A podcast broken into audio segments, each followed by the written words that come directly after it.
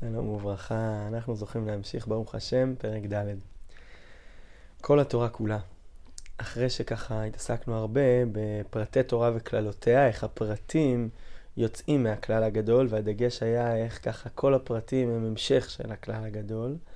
עכשיו הפרק הזה מדגיש הרבה הרבה יותר את הכלל שעומד מאחורה. את הנקודה האחדותית שעומדת בבסיס של הכל. ובואו נראה את הדברים. פסקה א' ההכרה הגדולה במגמה האלוקית אשר לתורה ולנבואה ולרוח הקודש בכלל, מביאה את המחשבה לסקירת האחדות שלהם. כשאנחנו מבינים שלהתפרטות של התורה, לנביאים, לכתובים, אחרי זה זה עוד המון המון המון המון פרטים. כל זה עומד משהו מתחת לפני השטח. יש מגמה מאחורי הכל, שהיא השורש של הכל, ששם הכל נמצא, שמשם הכל מגיע, ששם המנוע של הכל, ששם כוח החיים של הכל. אתה מבין שכל ההתפרטויות כולם הם המשך של האחדות העליונה שעומדת מתחת לפני השטח. ואתה מבין שהכל הכל הכל מאוחד תחת אותו, אה, אותה מגמה עליונה שהכל חלק ממנה. אה, ונמצא שהנביאים והכתובים כלולים בתורה. והתורה עומדת כלולה ומאוחדת בקדושתה העליונה בכל אלוהים חיים. שכל אשר נשמתו חיה, מקשיב ושומע את הקול הגדול הזה, ההולך ובוקע בכל התורה כולה. יש כאן תיאור מופלא שאומר לנו להקשיב. כי מתחת לפני השטח, לכל, לכל התורה כולה, כל המרחבים של הנביאים וכתובים וכל שאר ההתפרטויות, הכל מאוחד עם uh, מגמה פנימית, עם קול גדול שעומד uh, מתחת, שנשמע מתחת למקשיבים. יש פסוק מופלא בפרשת ואתחנן, סביב אה, מעמד הר סיני. קול גדול ולא יסף. שתי קריאות יש לפסוק הזה. קול גדול שהפסיק, שהוא לא המשיך. הוא לא הוסיף. נגמר מעמד הר סיני, ויש אה, שקט דממה. אבל יש קריאה אחרת. קול גדול ולא יסף, הכוונה קול גדול שלא הפסיק. שלא הפסיק לעולם, שהוא כל הזמן ממשיך. גם כשמעמד הר סיני מזמן נגמר, הקול, קול השם בכוח, הקול של הר סיני הולך ומתדבר בכל המציאות כולה, כל הזמן. יש עוצמה, אור גדול, קול אלוקים ש... שמדבר, שמדבר, קול אדיר, קול גדול, קול קדוש, טהור, מאיר, ו... וכל הזמן הוא, הוא נשמע הקול הזה מתחת לפני השטח.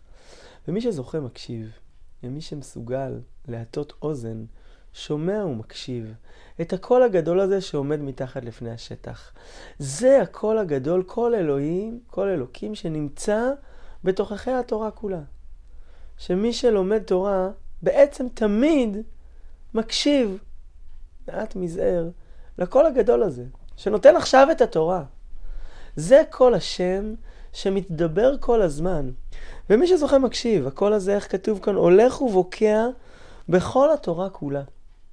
והיכולת להקשיב לא רק לפרט שנמצא כאן ולא רק לנקודה, אלא לקול הגדול, קול השם, שהולך ומלמד אותנו את התורה ברגע זה, לשמוע את הקול הזה שככה נמצא כל הזמן מתחת לפני השטח, זה, זה זכות עצומה. האמת היא שאני תמיד חושב על זה בתקיעת שופר. שככה הקול של השופר משמיע לנו קצת הד קול, מאותו קול אדיר, קול אלוהים שמתדבר במציאות כל הזמן, בקול גדול, וככה אנחנו משתדלים להקשיב, מטים אוזן, קול השופר ככה מסייע בעדנו.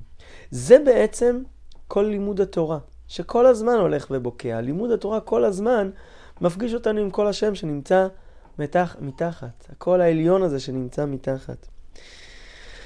וכנסת ישראל לכל דורותיה מכירה היא את היסוד הגדול הזה של אחדותה של תורה, ומתדבקת היא בו בכל ליבה ובכל נפשה. יודעת היא שתורת השם תמימה, יודעת שתמצית נשמתה המאוחדת נובעת היא מאור המאוחד אשר לתורת אמת זו. שאור השם אחד מופיע בה בבליטה מחוברת, באש שחורה על גבי אש לבנה, והיא שמה כל מעיינה במקור חייה הזה. המקור הפנימי, שהוא מאחד את הכל, כל התורה כולה מתאחד באותה נקודה אחדותית שעומדת מתחת לפני השטח, הקול הגדול, כל אלוקים, שהכל שם, הכל כלול שם.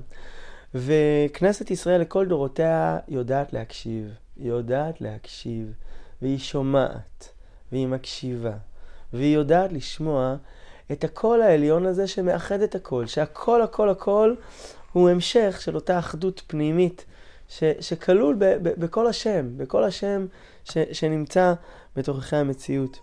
יודעת היא, כנסת ישראל, ש...